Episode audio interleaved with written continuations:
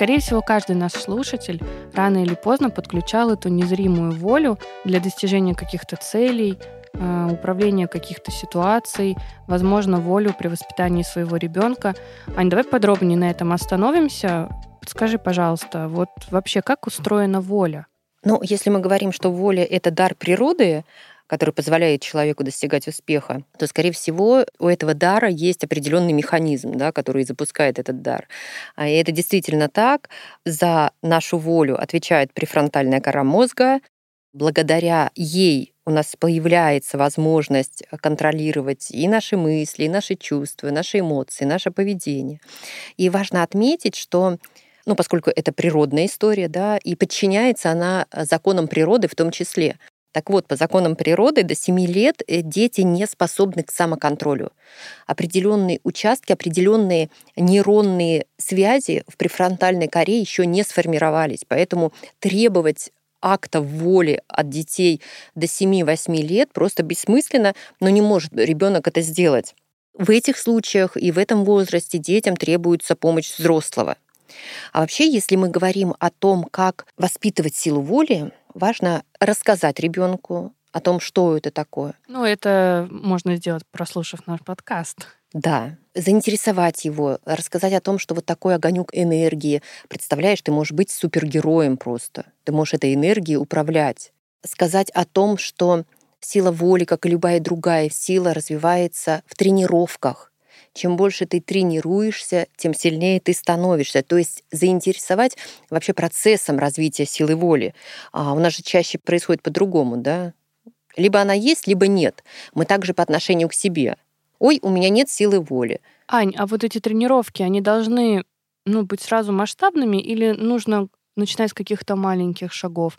Ну, допустим, родитель может сказать о том, что каждый день чистить зубы не меньше трех минут, да, там, это будет проявлением твоей воли, если ты будешь делать это ежедневно, и ребенок на чем-то маленьком, да, сможет э, этим инструментом овладеть. Просто когда ты сейчас говорила, я почему-то сразу подумала про спортсменов, ну, профессиональных, которых очень рано отдают в спорт. Получается, что сила воли у них еще не совсем сформирована для того, чтобы ежедневными заниматься спортивными тренировками, но окружающие взрослые вокруг, они формируют ну да, какими-то, видимо, словами, действиями такую среду, в которой ребенок, ну как на работу ходит на спорт уже с маленьких лет, а получается, что кора у него еще не сформирована. То есть он же это каким-то образом, ну, получается, не применяя не волю, он это делает, да, что-то другое. Воля начинает зарождаться где-то в возрасте двух лет. Но она только начинает зарождаться. Это часто как э, мы слышим, когда ребенок в какой-то момент начинает на, на все отвечать: я не буду, я не буду, и даже когда он тут же делает по-другому, то есть он будет, но говорит, я не буду. А это как раз вот такое зарождение воли происходит. Знаешь, в твоем вопросе прям вижу три ветви разговора, которые хотелось бы осветить и подсветить. Ну, во-первых, совершенно верно, воля поскольку она развивается в тренировках, очень важно делать это регулярно вот твое сравнение с спортсменами, да, как раз показывает регулярно. Не буду комментировать по поводу детей в большом спорте. У меня есть особое отношение к этому. Ну, честно говоря, я это не приветствую, особенно в раннем возрасте. А, но, тем не менее, если мы говорим не про спорт, а про обыденные, банальные вещи, когда ребенку нужно воспитать силу воли, то тренировки должны быть ежедневные, и тренировки должны быть короткие – то есть это не должно быть сразу огромным вызовом для ребенка. Чтобы он результат видел быстрее, да? Вообще, да, такая формула формирования силы воли. Первое начинается с цели. Для того, чтобы заинтересовать, ребенок должен понимать, для чего. В сравнении с спортсменами, да, это обязательно либо внутренняя мотивация стать лучше, стать быстрее, умнее, а, либо внешняя мотивация, что тоже имеет значение, поучаствовать в соревнованиях, выиграть на соревнованиях. Вот в обычных обыденных делах очень важно тоже эту цель привлекательную для ребенка определить. Все начинается оттуда. А потом очень важно продумать план. Дети обожают чек-листы. Они могут трекать «сегодня сделал», отметил, галочку поставил, они получают порцию дофаминового удовольствия, какой я молодец. Важно ребенку сказать о том, что ошибки неизбежны, и ошибки — это классно. Если в какой-то момент жизнь случается, все происходит, ты пропустил тренировку своей силы воли, да, что-то пошло не так, это не страшно. То есть готовить ребенка к тому, что всегда будут сложности и препятствия, но вопрос в том, как ты их преодолеваешь. Вот, кстати, тут еще, мне кажется, важный такой момент, что если ты пропустил тренировку, это не значит, что ты должен начинать все заново. Ты можешь продолжать с той же точки. Потому что, допустим, я в своей жизни часто сталкивалась с тем, что ты что-то чуть-чуть запустил, и уже не возвращаешься, потому что тебе кажется, ну все, нужно сначала. А на самом деле это не обязательно, нет такого правила. Ты можешь начать с той точки, с которой ты начал пропускать, и так дальше продолжать идти вперед, не нагружая себя дополнительно. Существует два вида мотивации. Это мотивация от и мотивация к. Мотивация к это, это а, мотивация к цели. А мотивация от, когда мы от чего-то хотим убежать. Ну, к примеру, мотивация к, да, хочу стройную фигуру весить вот столько килограмм. А, это такая моя цель, моя мечта. Это мотивация к. На мотивацию к природой дается мало энергии. Она поступательная, она очень тягучая. Очень много энергии выделяется как раз на мотивацию от. То есть, когда ты в какой-то момент просыпаешься, и там у тебя на весах 200, э, да, и так все, вот, вот теперь срочно биологически мотивация от, и вот этот выброс, огромный выброс энергии нам дается для того, чтобы мы в случае опасности могли быстро убежать от тигра, забраться на дерево, но в этот момент эта энергия там и заканчивается. То есть получается, что когда мы хотим от чего-то убежать, мы идем, идем, у нас есть энергия, мы там несколько дней тренируемся, да, или что-то делаем, а потом раз, и как будто бы сил на это нет. Вот в эти моменты очень важно посмотреть, к чему я иду. Есть один классный вопрос, детям лучше его не задавать, но для взрослых он хорошо работает. Можно задать себе вопрос, если я сейчас откажусь от этой цели, какую цену я заплачу? Для того, чтобы мотивацию к разбудить. И очень важно, знаешь, ну как осознанные люди, да, они используют эти два вида мотивации к и от. Потому что еще иногда бывает, что ты идешь, идешь, э, что-то делаешь, выдохся, а результата еще того нет желаемого. Вот в эти моменты очень хорошо посмотреть назад, из какой точки я начинал. Но это если мы говорим про взрослого. А если говорить про воспитание ребенка, получается, зная этот инструмент от и к, взрослый должен как-то это транслировать просто ребенку, да, и сам ему показывать, от чего условно ты сейчас бежишь и к чему ты бежишь. Слушай, у детей мотивация работает через интерес. Первично это вовлеченность и интерес. Вот здесь про мотивацию очень важно сказать, что мотивация, она всегда про действие. Вот смотри, как у ребенка проявляется мотивация. Она циклична. То есть первое, я испытываю интерес, или мне надо, ну, к примеру, уроки, у меня нет интереса, но мне надо, да? И первое, с чего начинается цикл, это я делаю, я стараюсь. Вот я сел и делаю. А второй момент из этого же цикла у меня получается, то есть если мы ставим галочки, то прям я делаю. Второй момент у меня получается. Третий есть результат, и мы выходим опять в начало – и я стараюсь больше. И вот такая цикличность — это и есть процесс мотивации. Если выпадает хоть одно звено, то мотивация пропадает. У ребенка так. Вот прям еще раз, да, Почему столько внимания этому уделяю? А, часто родители говорят, ну он вообще не, он не садится за уроки. Ну или те запросы, которые я нашла в Яндексе, как э, ребенка заставить что-то захотеть, как ребенка заставить испытывать интерес. То есть такое чувство, что э, дети ничего не хотят, ничем не интересуются, а взрослые в этом своей проблемы-то особо не ощущают. Им кажется, что ребенок сам как-то должен внутри себя какие-то интересы начать испытывать.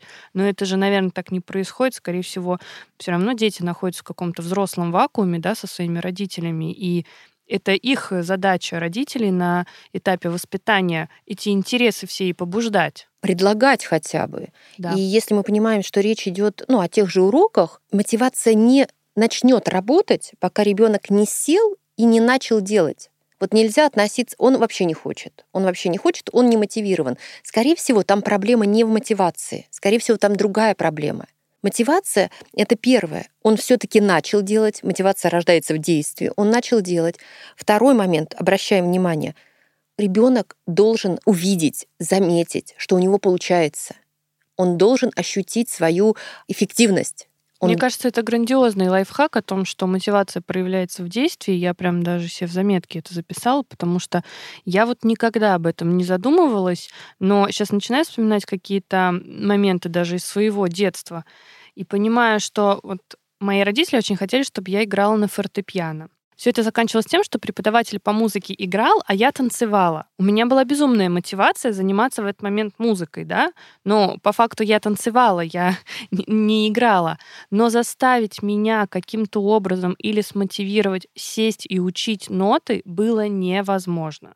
Ну, то есть я абсолютно от этого отказывалась, и сейчас я понимаю, что это как раз было связано с тем, что мы очень долго перед тем, как я должна была сесть, говорили, это все было нудно, и мое настроение к тому моменту, когда я садилась, оно уже было настолько испорчено, что я просто ненавидела звук пианино, ненавидела эти ноты, и та мотивация, которую мне говорили родители, что ну вот, когда ты будешь взрослая, заканчивать школу, ты выйдешь и удивишь весь класс, ты красиво сыграешь какое-то произведение, она вообще на меня не работала. Но когда наступил выпускной, и девочка, с которой я училась, она сыграла на фортепиано, я подумала, блин, ну да, и вправду, с точки зрения такого внутреннего, как бы, да, э, тщеславия, она нас всех удивила, она нас поразила, мы посмотрели на нее какими-то новыми глазами. Но я тогда ребенком вообще не могла это понять. Ну, то есть для меня это не работало никаким образом.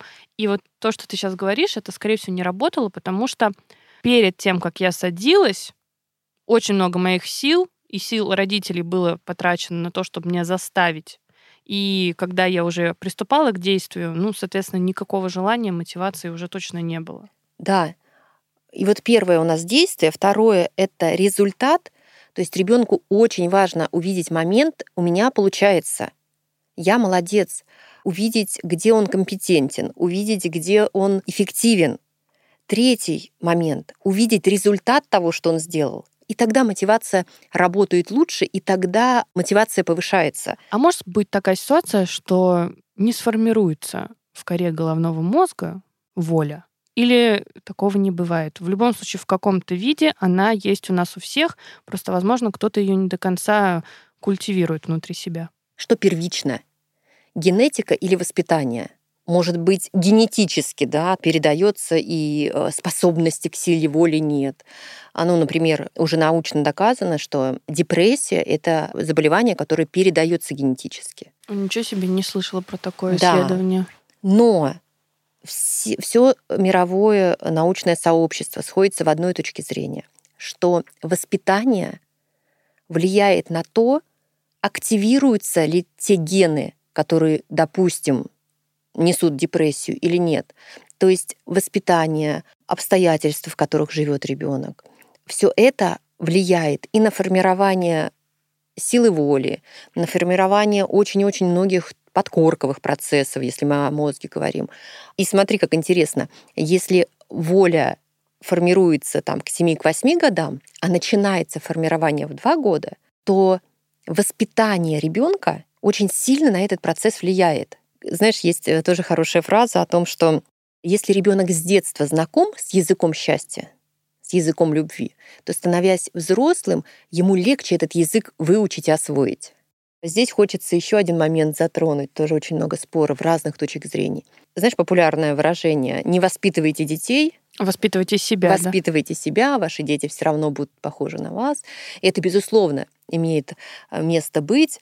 Но с другой стороны, родители так или иначе воспитывают. Они задают рамки. Понятно, что подсознание наше устроено таким образом, особенно до трех лет, что оно как губка впитывает и считывает не что родители говорят, а как родители реагируют, как они себя ведут, как они общаются. Но и рамки задают родители. Ну, рамки, да, ограничения какие-то, возможно. Ограничения, да. А, мне очень нравится такое описание, что воспитание — это отношения. Сейчас, когда Самая популярная теория — это теория привязанности, которая как раз говорит, что воспитание — это отношения, отношения между родителями и детьми. Я с этим соглашаюсь на сто процентов, а, потому что, ну, воспитательные акты мы же не можем, да, вот мы живем с ребенком, мы не можем разделить так. Вот, вот здесь был процесс воспитания, да, Ой, а здесь я отдыхаю. Ой, все, а, а на этом э, воспитание закончилось. А здесь вот я опять такая включилась, я воспитатель, да? Ой, а Нет, а ну кто-то, мы... я думаю, что, возможно, так и делает. Возможно, да, но здесь важно э, самому для себя объяснить, какая позиция у меня в этих отношениях. Это всегда про два и больше людей. Поэтому хотя бы задуматься, хотя бы в эту сторону посмотреть. И если мы говорим о роли родителя в формировании той же силы воли, той же мотивации, формировании желаний ребенка, вот здесь важно понимать, понимать, что все желания, вся мотивация ребенка, она так или иначе сопряжена с его потребностями. И в чем главная сложность родителей? Если про физические потребности, слава богу, в современном мире мы все знаем, как кормить, как пеленать, если мы говорим о маленьких детях, да, что делать, а вот о психологическом аспекте мы, как правило, не знаем. Ну, мне кажется, это как раз сейчас меняется в другую сторону, потому что если мы говорим про физиологические потребности, да, то условно маме ее бабушка, а ей прабабушка могли рассказать про то, как пеленать, про то, как кормить лучше, да, из чего сделать памперсы, да, возможно, что сейчас актуально. И мы, новое поколение, да, там ты, получается, люди, которые уже родились после 80-х годов, скорее всего, они при воспитании своих детей уже больше уделяют время именно какой-то привязанности, каким-то психологическим аспектам, эмпатии, проявлению любви. Получается, что следующее поколение, если мы да, продолжим так все активно работать над собой, оно уже будет своим детям передавать другие принципы воспитания. И помимо физиологических, там явно будут учитываться и психологические аспекты. Но, безусловно, сейчас уже достаточно информации об этом. Могу сказать о трех важных потребностях, которые, и, пожалуй, скажу об этом, потому что эм, это важно для ребенка любого возраста. Вот знаешь, когда часто спрашивают, а возрастная психология вот это или вот это, вот какие бы желания не были у ребенка, к чему бы он не проявлял интерес, хотел или не хотел, да, ленился. В основе всего этого всегда лежит три самых главных потребности. Первый момент — это безопасность. С младенчества до подросткового и включая подростковый возраст. Ребенок что-то чувствует. Берем младенца, что-то чувствует, да? Он подает сигнал, зовет маму. Он не может что-то сделать сам на уровне ощущений он понимает, со мной что-то происходит не так. Он подает сигнал, приходит заботливая мама, которая удовлетворяет его потребность попить, сменить памперс, э, поесть. В этот момент ребенок, опять же, на ощущениях, не на уровне понимания, он не думает о том, какая у меня заботливая мама. Он думает о том, какой я молодец, я смог. Удовлетворить свои потребности. Я смог, да, я покричал, я смог. И вот первая история — это про безопасность, потребность безопасности. Второй момент — это как раз ощущение «я молодец» и «я эффективен». То есть я что-то сделал, даже в таком возрасте, когда о силе воли даже еще речи нет, но все зарождается в тот момент. И вот это ощущение быть эффективным, быть компетентным, а, его нельзя упускать из виду с раннего детства.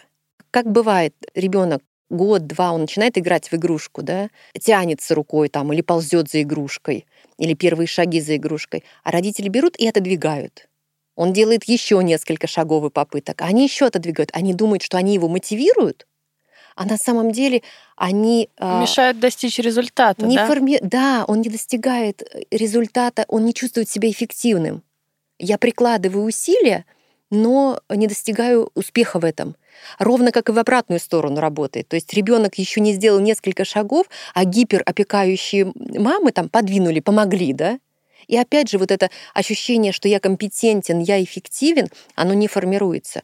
И э, э, на это важно обращать внимание. И третий момент — это, конечно, принятие. Меня принимают. Меня принимают таким, какой я и есть. Меня просто любят, ну, потому что я есть. Вот эти три вещи в любом возрасте это основа основ. Если в каждом периоде своей жизни ребенок получает, удовлетворяет эти потребности, тогда вопроса о формировании силы воли, о том, какие у него желания, они просто не встают.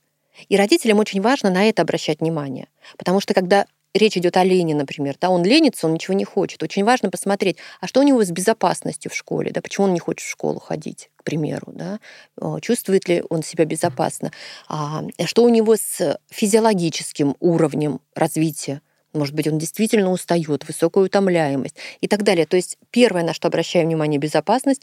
Второй момент, смотрим, чувствует ли он себя компетентным и эффективным, есть ли где-то, в чем он может сказать, что я молодец. И пусть это будет одна вещь, один кружок, одно дело, которое его заинтересует, и таким же образом потом сформированную силу воли он может применить по отношению ну, к совершенно разным другим действиям, другим делам. А вот такие три а, момента, на которые стоит в любом возрасте обращать внимание – Ань, спасибо большое, было очень интересно. Я думаю, что, безусловно, все родители, которые послушают, будут просто в восторге от такого количества лайфхаков. Будущие родители будут в восторге от того, что они теперь э, уже сегодня лучше, чем вчера. И мне тоже было безумно интересно. Я обязательно сама несколько раз переслушаю наш выпуск и точно пересмотрю свое отношение к внутренней мотивации, воле. Спасибо тебе большое. Очень рада была тебя послушать. Спасибо большое. Пожелаю нашим слушателям не стараться быть идеальными родителями, потому что все идеальное, оно нереально. И когда мы пытаемся быть идеальными родителями, мы, к сожалению, не видим, каковы реально наши дети. Поэтому давайте будем удовлетворять потребности детей, ну, где-то процентов на 70-75, и этого больше, чем достаточно. Аня, спасибо тебе большое. Спасибо, Катя. Ставьте лайк подкасту в двух словах на Яндекс Музыке и первыми узнавайте о новых выпусках.